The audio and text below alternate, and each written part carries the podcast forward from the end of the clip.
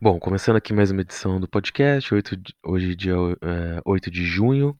Como sempre, só relembrando que todas as opiniões dadas aqui são apenas análise de informações públicas de mercado e não se configuram como qualquer recomendação de investimento. E também que além do podcast tem o blog de mesmo nome, né, com .com.br no final, o Twitter de mesmo nome, o Instagram sem S no final, The Game Never Stop, sem o S. E é isso. Bom, começando, acho que hoje eu vou até começar de forma um pouquinho diferente. Vou falar um pouquinho do, do panorama, né? Semana passada eu até gastei bastante tempo falando disso. E acho que, enfim, acabou uh, sendo um panorama ali até mais ou menos o que acabou acontecendo, né?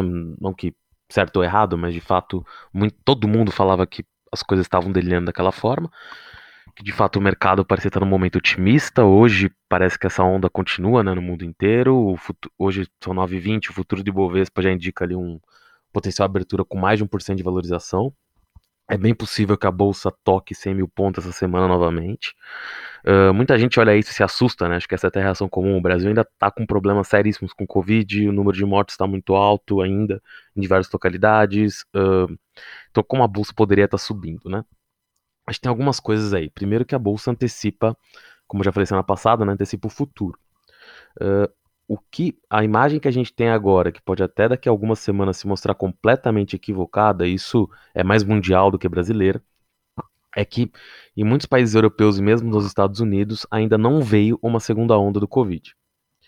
Uh, claro, pode ser que venha, tá? Ninguém que tá falando que a doença acabou. Quando eu digo não veio uma segunda onda, é que o número de contaminações e mortes não subiu de forma expressiva depois da primeira onda, enfim, que paralisou o mundo todo. E na China também não veio, muitos países asiáticos não veio. Quando eu digo não veio, pode ter tido alguma repercussão, mas não foi uma segunda onda que, em muitos casos, em pandemias anteriores, foi até pior do que a primeira, né? Então, acho que isso ainda não aconteceu.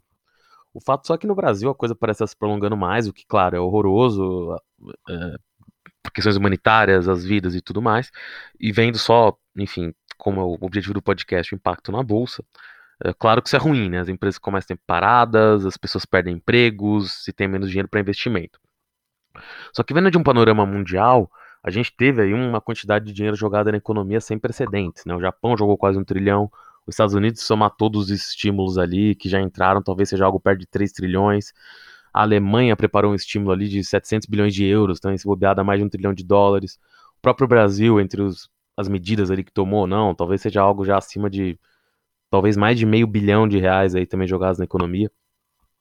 E claro, não é que esse dinheiro vá para a bolsa, não é isso. Mas esse dinheiro faz a economia rodar. E especificamente nos Estados Unidos, e acaba isso também acaba tendo um efeito europeu com o BCA e tudo mais, você tem ali um excesso de liquidez onde as pessoas não têm onde investir que eu quero dizer não ter onde investir, né? A gente tinha muito hedge funds ali com, com bastante dinheiro em caixa, a gente tinha fundos de private equity que tinham uh, captado dinheiro recentemente, e o que, que esse excesso de dinheiro jogado no mercado leva, que até o pessoal chamou após a crise de 2008 ali, né, nos desenlaces dela depois, de quantitative easing, né? Você tem dinheiro demais no mercado. Isso gera ao dinheiro em si valer menos. O que, que isso quer dizer? O, porque os juros estão muito baixos, ou seja, hoje em diversos países o juro é quase negativo, ou seja, o cara no fundo compra juros da dívida de um país, né, ali emitido, para proteger o dinheiro dele, que ele vai perder até na inflação, ou seja, porque ele acha que nada vale a pena. Não tem nenhum investimento livre. E no Brasil a gente tinha um cenário ali em que os juros eram altíssimos, que ninguém queria investir aqui, mas no até por causa da crise, né, os juros já vinham caindo ali talvez questionável se de forma estrutural ou não, mas a crise, claro, acelerou isso ao ponto da gente ter um juros aí de 3% no Brasil, né, na faixa de 3%, e já tem vários bancos falando e os juros chegarem no Brasil a 1,75 no final do ano, né, uh, o que é algo assustador para um país que, meu, menos de uma década atrás tinha juros de 14, 15% ao ano. O que, que isso gera? Uh, e gerou lá fora também. Muitos fundos que estão comprados em juros e precisam investir seu dinheiro em alguma coisa, basicamente quase não têm aplicações de renda fixa para colocar o dinheiro. Esse dinheiro acaba ligando para empresas reais na bolsa. E a leitura que esses investidores estão fazendo é: vai ser horroroso, estamos num momento horroroso, mas ao que indica, pelo menos na Europa e nos Estados Unidos, a gente teve um trimestre perdido, três meses sem nada. O próximo trimestre vai ser de uma leve recuperação, o outro de um pouco, e o ano que vem as coisas voltam próximo ao normal, claro, depende de vacina, mil coisas, mas as empresas que sobreviveram talvez sejam até mais fortes, que concorrentes quebraram, vão ter mais market share, vão ter mais possibilidade até de aumento de preços, a consolidação vai se acelerar. Então os sobreviventes tendem a se dar melhor. No Brasil, especificamente, nossa bolsa é muito pequena. A bolsa brasileira perde a economia do país. É uma bolsa pequena, tem número de empresas, né? A gente tem empresas gigantescas, mas tem pouca variação de empresa, e principalmente empresas que a gente chama de liquidez, né? Ou seja, com possibilidade de entrar dinheiro sem provocar uma variação monstruosa e ter vendedores e compradores, eu digo num nível de fundos. Então o que aconteceu foi, no primeiro momento a gente teve aí com essa queda dos juros uma saída maciça de capitais do Brasil, pessoal até chamava de capital especulativo parte disso, mas no fundo era capital que também financiava a dívida brasileira. Isso com qualquer governo, tá? Que pessoas colocam muito ponto ideológico algumas coisas. A dívida é dívida com qualquer governo. E esse capital financiava essa dívida, claro, não é um capital talvez que amasse o país, mas via ali 10% ao ano, 8% ao ano de, de retorno, enquanto em outros países não tinha retorno nenhum, esse capital ficava aqui. Com essa queda, esse capital foi embora, mas agora com excesso de dinheiro no mundo, as bolsas lá de fora se valorizaram bem antes da bolsa brasileira. Tanto que esse rally da bolsa brasileira ainda é um rally atrasado em relação às bolsas asiáticas, que estão quase zeradas no ano. A bolsa norte-americana, que está só 6% do auge do, do, topo histórico, né? Então já se valorizou demais. E aqui no Brasil, claro, agora a bolsa já teve uma subida expressiva. Na última semana subiu 8%. Mas se a gente pegar o ápice ali de fevereiro, a bolsa vai ter que subir mais uns 30 e tantos por cento. Então, aqui no Brasil a coisa ficou para trás, até porque o país está sendo um dos mais afetados pela pandemia, tem contas públicas no mínimo, relativamente caóticas já há bastante tempo, tem instabilidade política, tem mil coisas, só que, por outro lado, também é o que eu disse, a bolsa daqui é pequena, então as empresas uh, na bolsa brasileira, de forma geral, são empresas muito grandes e quase dominantes em seus mercados.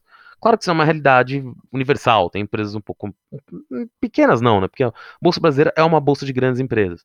Mas você tem empresas em dificuldades, às vezes um pouco, empresas com dívidas um pouco maiores, que foram mais afetadas pelo dólar, mas você tem ali um, nível de empresas muito alto e esse excesso de dinheiro no mundo, somado a outro acontecimento que foi agora, talvez, não dá para dizer que isso já ocorreu, mas a gente teve um dólar quase a 6, o que por um lado deixou muito barato comprar ativos aqui no Brasil, mas também levava ali os gestores que iam comprar o dólar a um medo de entrar. Por quê? Porque se a mão vira, como virou, tá? E eu não estou falando que virou definitivamente. Por hora virou. O dólar em relação ao 6 se desvalorizou, tanto que agora está abaixo de 5. Se o cara compra ali um ativo no Brasil com dólar a 6, né, converte aquilo em reais e ele apresenta para os seus cotistas, digamos assim, para o fundo, ou mesmo a pessoa física que investe no Brasil, empresa, ela vai ter que pegar esse dinheiro, de, vai ter que reconverter esse dinheiro em dólares para distribuir ali para os seus acionistas, para os seus cotistas, para quem quer que seja. Então, se ela comprasse aqui no Brasil por 6, ela ia comprar assim, muitas ações no Brasil muito barato, mas no momento de reconverter, se ela pegar 4, a valorização que ela teve ou o número adicional de ações que ela comprou precisaria compensar essa desvalorização, porque no momento que eu pego um real e tenho 6 dólares, depois isso cai para 4,90, tem um problema aí. Então, quando o câmbio também parece achar ali algum tipo de, de faixa um pouco mais clara, né? Porque ninguém ficou-se um cenário que não sabia se o câmbio ia para 7 ou voltava para baixo de 5. Por hora ele voltou para baixo de 5. Temos que ver aí, né, se, se, isso é sustentável, mas por hora parece, mas como eu disse, os mercados estão mudando muito rápido e por isso mesmo tem que se ter muita atenção com o que vai acontecer. Mas o fato é, a gente parece estar num cenário em que a bolsa não vai parar de se valorizar primeiro. Excesso de dinheiro no mundo, vai vir um pouco de dinheiro externo para cá, começou a vir agora. Saiu muito, não acho que também o Brasil vai ser inundado por recursos externos, não é isso, mas tende a vir um pouco no meio de tudo isso.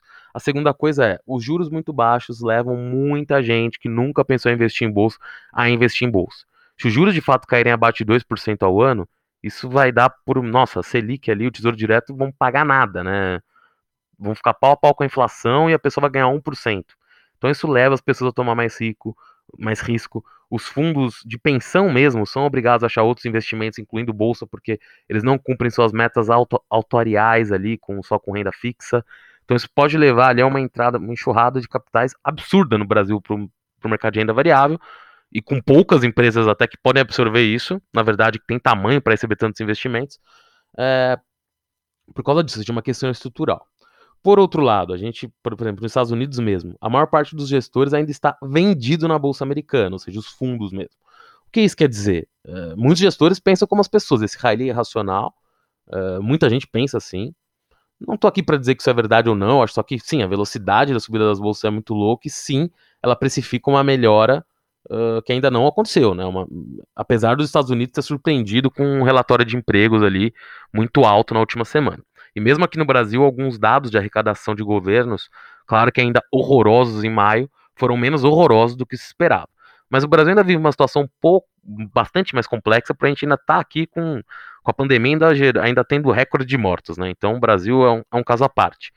Até por isso o Brasil pode sim ver aí uma queda relevante da Bolsa no futuro.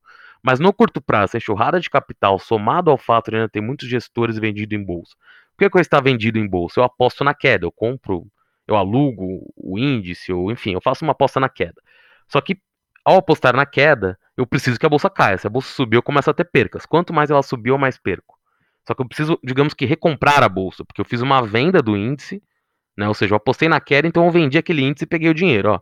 Ou, ou aluguei, vendi, enfim. Mas eu, eu, na verdade, até entrou capital para mim, só que depois eu preciso em algum momento recomprar as ações ou o índice que eu apostei pelo valor de mercado. Então, se aquilo tiver caído, eu ganho a diferença. Se tiver subido, eu tenho que pagar a diferença. E esses gestores ainda estão mantendo a aposta que pode cair, então eles não estão assumindo prejuízo, mas caso eles tenham que assumir o prejuízo de queda, do, que os índices subiram muito, eles não vão querer ficar expostos àquela aquela subida, porque pode subir mais, o prejuízo deles aumentar mais ainda, eles geram uma pressão adicional para as bolsas subirem. Então a gente pode ter uma tempestade perfeita para cima, tá? As bolsas subirem ainda mais. E claro, depois essa bolha estourar também, porque isso também vende excesso de crédito barato, vende um monte de coisa. E também vende dinheiro real, tá? Que estava na renda fixa e vai para a bolsa.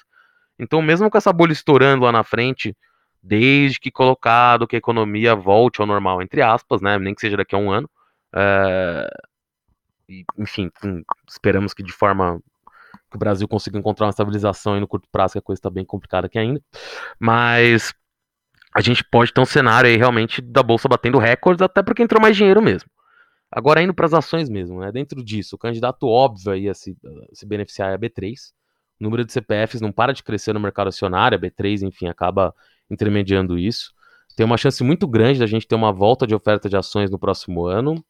Claro, desde que supondo que a Covid seja superada com uma vacina e tudo, tá? Que eu estou colocando um cenário. A gente também tem um ambiente político no Brasil que é muito complicado.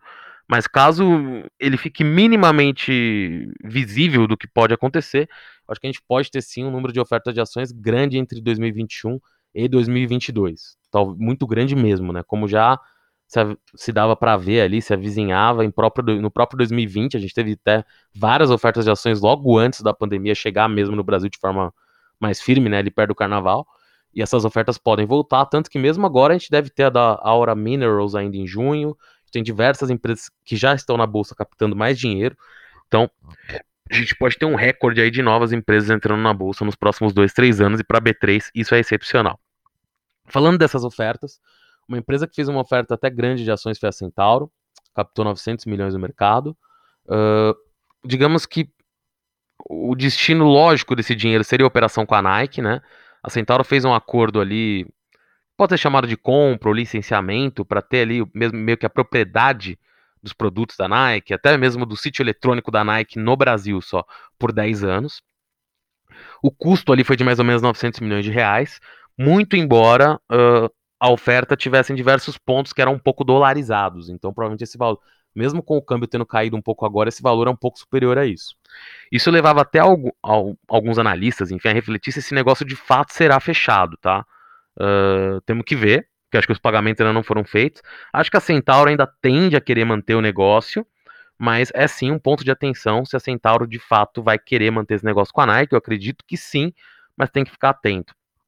Uh, até porque a Centauro não pretendia fazer uma oferta de ações para bancar o negócio com a Nike, né? Ele foi ela pegou empréstimos com bancos ali e a oferta veio devido ao atual cenário de fechamento das lojas, né? Até porque a Centauro tem muitas lojas em shoppings que estão sendo, mesmo nos locais que no sul do Brasil, que já reabriram um pouco, os shoppings têm sido os últimos locais a reabrir por questões óbvias, né? Aglomeração, e também podem ser os últimos a ter uma volta mais firme da demanda.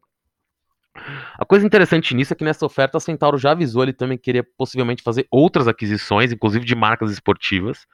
E aqui me veio na cabeça, até até curioso, que eu, acho que eu não falei isso em podcast, mas tinha isso anotado aqui que se isso acontecesse, se de fato fosse ter algum, alguma proposta, a Penalty era o, era, era o suspeito óbvio, né? A Cambuci, que é dona da Penalty, é listada em bolsa, é uma empresa média para pequena, não seria uma aquisição tão cara, mas a Centauro poderia alavancar a empresa através dessa integração, né, entre as lojas que iam dar muito mais visibilidade para a marca Penalty. E ontem o Lauro Jardim soltou ali que de fato a Centauro tá olhando a Penalty, né, se, e seria ali o alvo preferencial para uma nova entrada nesse setor de segmento esportivo mais direta, né? Porque o acordo com a Nike, de fato, é um acordo com prazo de validade, né? E, e que supõe ali ainda a Centauro manter um sistema de distribuição efetivo com terceiros, até porque a Centauro vai ganhar com a venda de produtos da Nike por terceiros também. Já no caso da Penalty, seria comprar uma empresa de material esportivo e colocar dentro do portfólio da Centauro para tentar alavancar as vendas. A Penalty é uma empresa que nos últimos anos melhorou muito a gestão, vinha dando lucro, acho que está muito descontado em bolsa. Então, assim, poderia ser até um movimento oportunístico da Centauro tentar fazer uma oferta até hostil, digamos, né, uma OPA. A OPA não é exatamente uma oferta hostil, né? Mas fazer até uma oferta hostil. Claro, eu tentaria primeiro falar com os donos, mas uh, vendo ali o nível de que o valor da, da Cambuci está hoje na bolsa, acho que a Centauro poderia até começar a comprar ações no mercado mesmo em primeiro momento e depois fazer uma oferta. Só lembrando aí que também, até pelo fato da Centauro ter comprado a Nike recentemente, é um, uma operação que dependeria aí de aprovação do CAD, né? Mas acho que não, não me parece que teria grandes problemas. Uh, a princípio, né? Acho que poderia ser aprovado. Outra empresa também que anunci... essa ainda anunciou a sua oferta foi a Via Varejo. Uma oferta muito esperada pelo mercado, porque a Via Varejo é o grande case aí do mercado já há um tempo. Uh, a Magazine Luiza só se valorizava já, só se valoriza já há alguns anos. A Via Varejo foi ficando para trás. Aí teve a mudança ali do, do management, né? Com a, com a venda ali pelo, pelo Pão de Açúcar, né, digamos, mas pelos controladores franceses do Pão de Açúcar que assinou as ações da Via Varejo. Teve uma posição ali do Michael Klein que aumentou, que era o antigo dono das Casas Bahia, que é, é, foi o braço ali que gerou a Via Varejo. Enfim, a empresa tinha muita dificuldade em se valorizar na bolsa porque não se digitalizou, isso eu estou dizendo lá atrás, tá? Dava prejuízo apesar de ser a maior rede do Brasil. E a empresa começou a ajustar os trilhos, né? Começou a dar sinais que poderia estar se ajustando. Daí gerou um lucro no primeiro trimestre, aumentou bastante suas vendas nos canais digitais.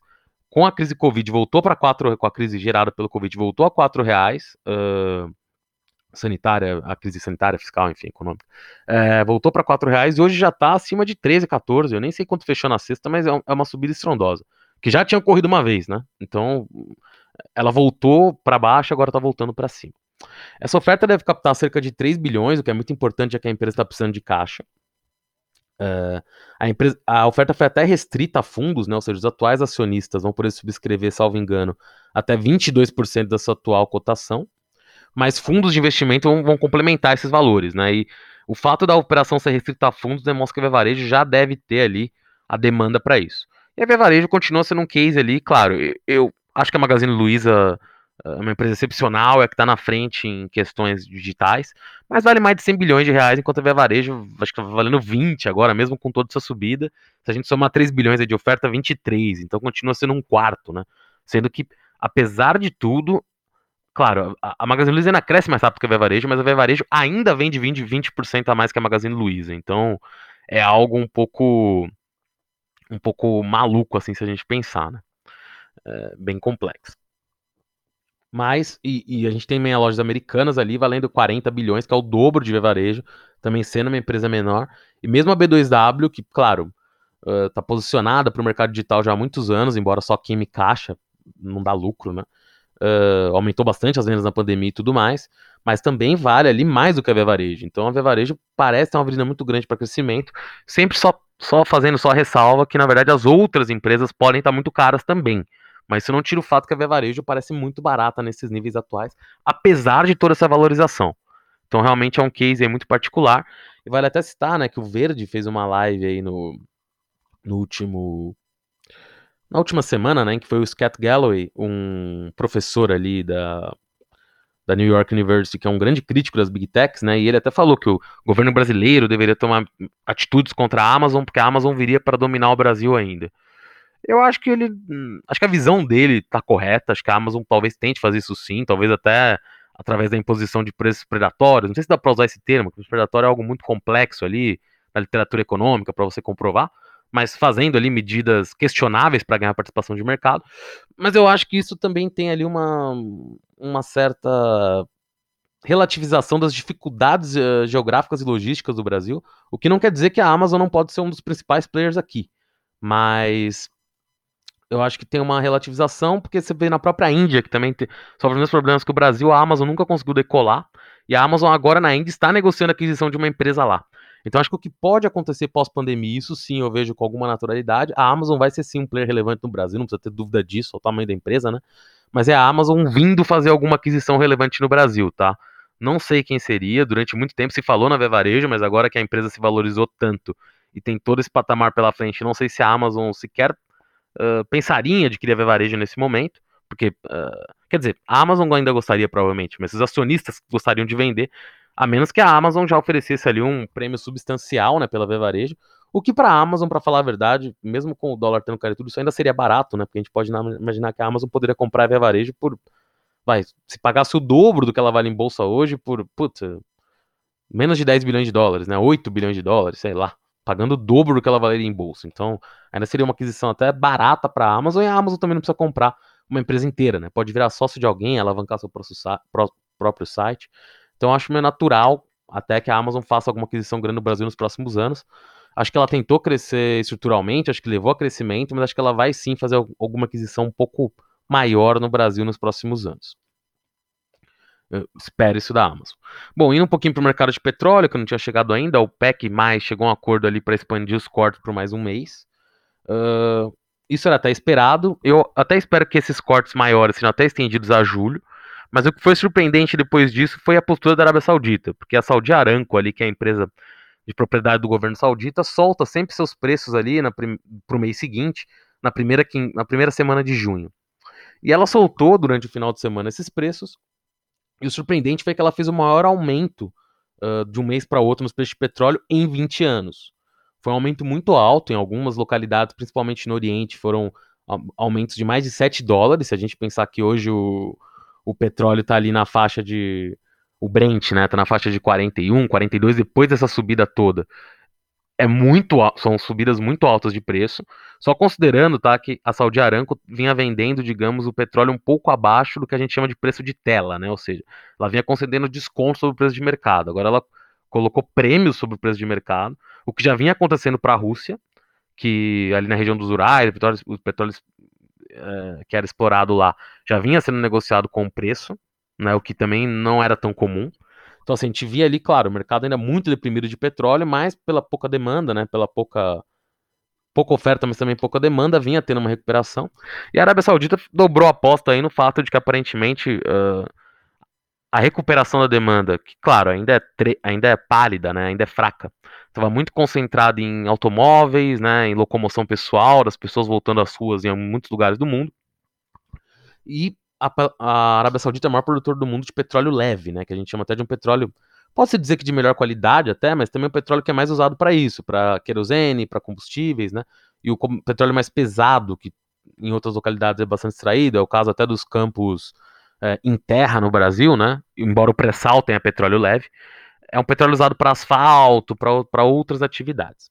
Então, a Arábia Saudita fez aí uma aposta, vamos ver no que vai dar. Hoje o petróleo até amanheceu ontem, durante o, a sessão asiática ali, disparando 3%, agora já cai 1%. Até porque a Arábia Saudita estava fazendo cortes adicionais de sua produção uh, voluntariamente, além dos cortes da OPEC, que ela já avisou que não vai fazer em julho. E acho que outra coisa importante também é, a gente tinha alguns países ali que não estavam respeitando o acordo. O Iraque, notadamente, não estava respeitando nem um pouco o acordo. Tinha ali também Angola, Cazaquistão, uh, Nigéria, que vinham prometeram cortar o número de barris e não vinham respeitando isso.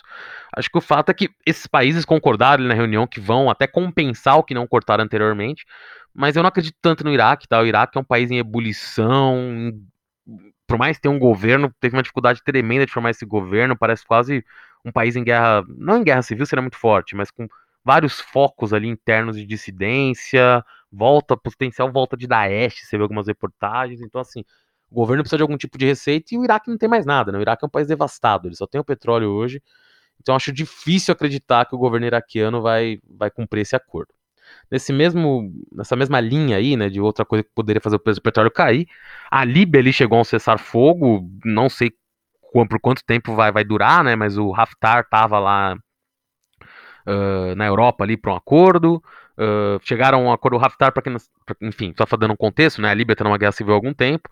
Tem o Haftar, que é um general ali que está mais na parte do país de Benghazi, né? E tem a parte de Trípoli, que na época do, do Gaddafi ali, né? Quando teve a guerra, a guerra que acabou tirando o Gaddafi do poder na Líbia, a gente quem acompanhou acabou ficando um pouco mais uh, acostumado com esses locais, né? Mas de toda forma, tem um governo ali em Trípoli, que é um governo reconhecido pela ONU, uh, que também tem o apoio dos turcos, que até mandaram soldados lá para a Líbia para batalhar, e tem um governo do Haftar, que é apoiado ali, digamos, pelos russos, pelos franceses, por algumas outras potências, que é um governo ali, ah, não reconhecido internacionalmente, mas que clama ali uh, seu clama ali tem algum direito sobre o país, né? Enfim, e, e, tem e na verdade você vê ali o, o, que aconteceu em diversos países ali africanos, asiáticos também, né? Que é a separação do país uh, baseado ali em linhas, né, imaginárias europeias, né? Então uniram povos diferentes ali e hoje a gente tem esse problema até hoje, enfim. E hoje você tem talvez até uma área mais islâmica, né? Pegando ali a parte de Trípoli, e o Haftar é mais da turma, digamos assim, do Gaddafi. Até que o Egito também é um, é um. Até porque a reunião não foi na Europa, tá? Foi no Egito, agora que eu me recordei, a reunião ali do cessar-fogo. E o Egito, claro, é um grande entusiasta ali do Haftar, porque é um, digamos que um autocrata do exército, assim como o Sisi, que é o atual o cara que tá no poder no Egito, né? E do outro lado você tem ali quase uma, uma, claro que é muito forte chamar o governo de União Nacional ali de Trípoli de, de um governo de Irmandade muçulmana, mas alguns veem assim. Então, até por isso você tem as divisões ali entre os que apoiam cada um dos lados né, nessa batalha.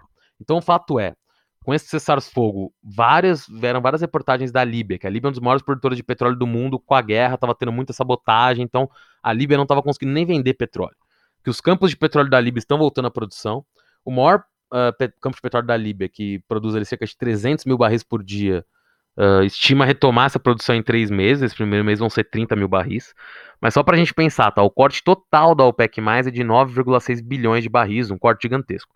Mas só a volta da Líbia para o mercado poderia jogar um bilhão, ou seja, mais de 10% do corte. Então, e a Líbia faz parte da OPEC, mas estava sendo isenta por causa da guerra. Então, e a gente tem também Venezuela e Irã tentando voltar ao mercado, né? O Irã devolveu ali um prisioneiro de guerra norte-americano.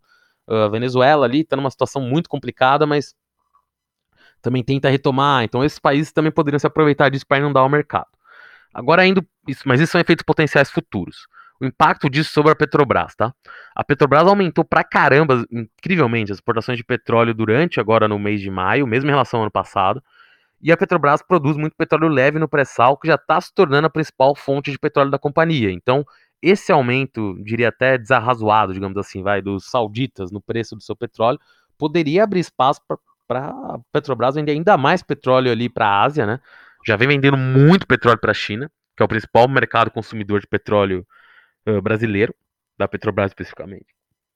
E isso poderia aumentar ainda mais, tá claro. O Brasil tem sempre uma desvantagem nisso, que é o custo de frete que é a mesma coisa que acontece com a Vale, né, quando manda minério de ferro para a China, já que os australianos são muito mais perto.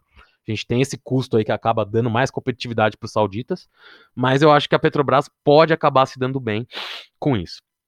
Para terminar, o preço do, do, do, minério também disparou hoje, uh, com a notícia ali que a Vale vai ter que fechar algumas, decisão de justiça, fechar algumas minas ali na região de Itabira, em Minas Gerais. É a Vale com os velhos problemas já antigos, né, da região de Minas, de barreiras, de problemas, né, que acabam levando a alguns fechamentos.